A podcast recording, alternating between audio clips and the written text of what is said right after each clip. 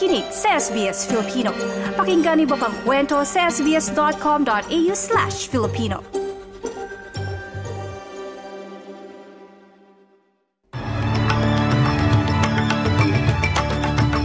Sa ulan mga balita ngayong linggo ay kadalawamput lima ng Pebrero taong 2024.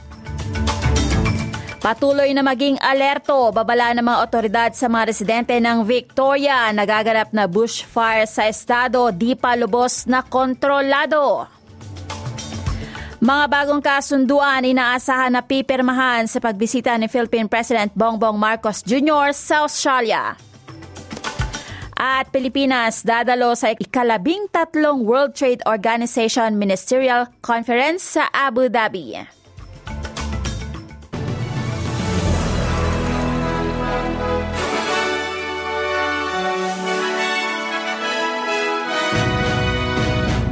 Sa mga detalye sa Australia, nababahala ang mga otoridad tungkol sa pagbabago ng lagay ng panahon habang patuloy na nakikipagbuno ang mga bombero para maapula ang matinding sunog sa kanlurang Victoria. Ang pagbabago ng panahon ay tinatayang mangyayari sa kalagitnaan ng linggong ito. Inaasahan na lalong tataas ang temperatura matapos ng malamig-lamig na panahon. Ayon kay Country Fire Authority Chief Jason Heffernan, nitong darating na Merkules ay magiging isang napakadelikadong araw dahil sa inaasahang taas ng temperatura. Anya, kailangan manatiling handang kumilos ang mga residente. It could quite potentially be the worst fire day Victoria has seen in four years. So, uh, community needs to be alert, needs to be aware, and needs to make the appropriate pressure preparations over the next couple of days as we lead into Wednesday. Sa Tasmania naman, kinailangan ang tulong ng mga waterbombing planes para maapulang tatlong magkakahiwalay na sunog na sinusubok na makontrol ng mga otoridad. Ang nabanggit na mga water carrier ay kasama sa labing dalawang aircraft na tumulong sa mga pag-aapula sa sunog na nakasentro sa malayong kakahuyan sa Central Highlands ng estado. Humigit kumulang 80 bombero ang sumusubok na makontrol ang sunog sa Lanes Tier, Bradis Lake at Met Mortier. Sa New South Wales naman, pinaghahanap ng mga pulis ang isang lalaki na pinaniniwalaan na driver ng sasakyan na nagdala sa isang lubhang sugatan na lalaki sa isang ospital sa Sydney kahapon Sabado. Ang 32 anyos na sugutang pasahero hindi nagtagalay na matay matapos sa dalhin ito sa Liverpool Hospital na may tinamong dalawang tama ng baril na sinasabi ng mga investigador ay sinadyang pamamaril. Ayon kay Liverpool City Police Superintendent Adam White, hawak na ng pulisyang sasakyan na pinagsakyan sa biktima. Ani White, maaga pa para sabihin kung ano ang eksaktong nangyari.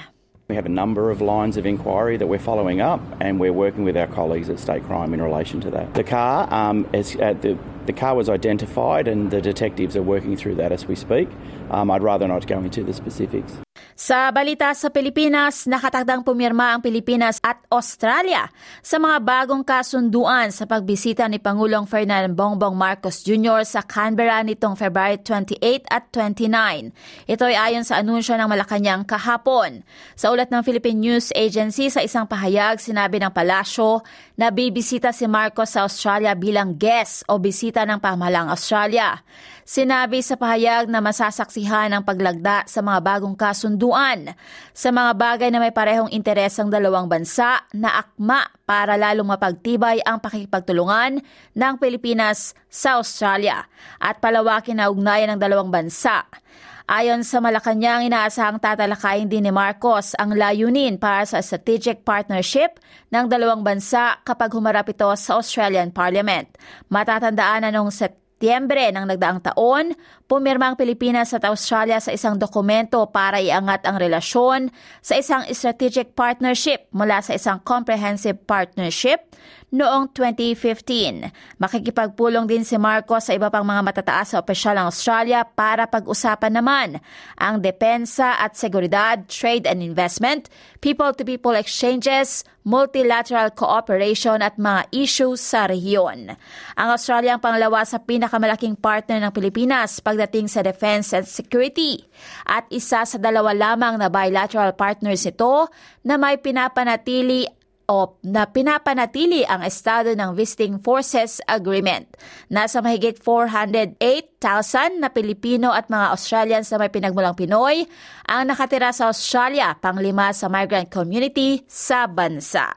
Sa Pilipinas pa rin, pangungunahan ni Department of Trade and Industry Secretary Fred Pascual ang delegasyon ng bansa sa ikalabing tatlong World Trade Organization Ministerial Conference sa Abu Dhabi, United Arab Emirates nitong February 26 to 29. Kasama sa mga dadalo sa nabanggit na conference ang mga opisyal mula sa Kongreso at ilang government agencies tulad ng Department of Agriculture, Foreign Affairs, Intellectual Property Office of the Philippines at Philippine Mission to the WTO in Geneva.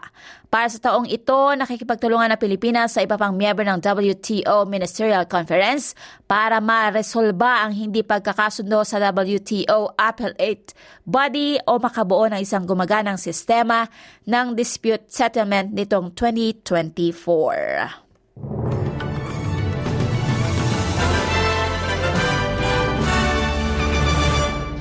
Sa sports, nanalo ang Matildas kontra Uzbekistan sa score na 3-0 sa una sa dalawang hanay ng playoff.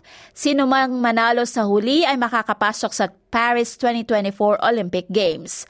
Ang unang goal ay mula kay Michelle Heyman sa ikapitumput-tatlong minuto ng laro at isang goal naman mula kina Mary Fowler at Caitlin Ford ilang minuto bago matapos ang match. Sinabi ni Heyman matapos ng laro na tama ang desisyon na maglaro kasama ng Matildas. I am so happy. It's just so nice to be back with the girls, back playing for my country, and to come on and score a goal. It's a dream come true. It's, it's what I wanted, and I'm so happy to get it done.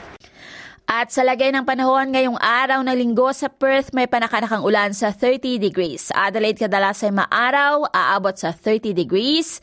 Melbourne maaraw sa 30. Hobart magiging maulap sa 24. Parehong maaraw sa Canberra sa 29. Wollongong 25. Medyo maulap naman sa Sydney sa 27 at Newcastle 27. Brisbane medyo maulan sa 28. Ganon din sa Cairns 31 at sa Darwin maulan din at posibleng may kulog at kidlat sa 33 degrees. Yan ang pinakamait na mga balita ngayong linggo ng umaga. Ana Vilata para sa SBS Filipino. Para sa iba pang mga balita at kwento, bisitahin ang www.sbs.com.au forward slash Filipino.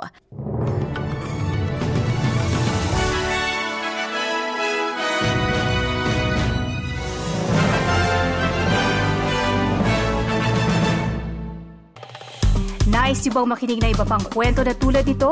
Makinig sa Apple Podcast, Google Podcast, Spotify o sa iba pang podcast app.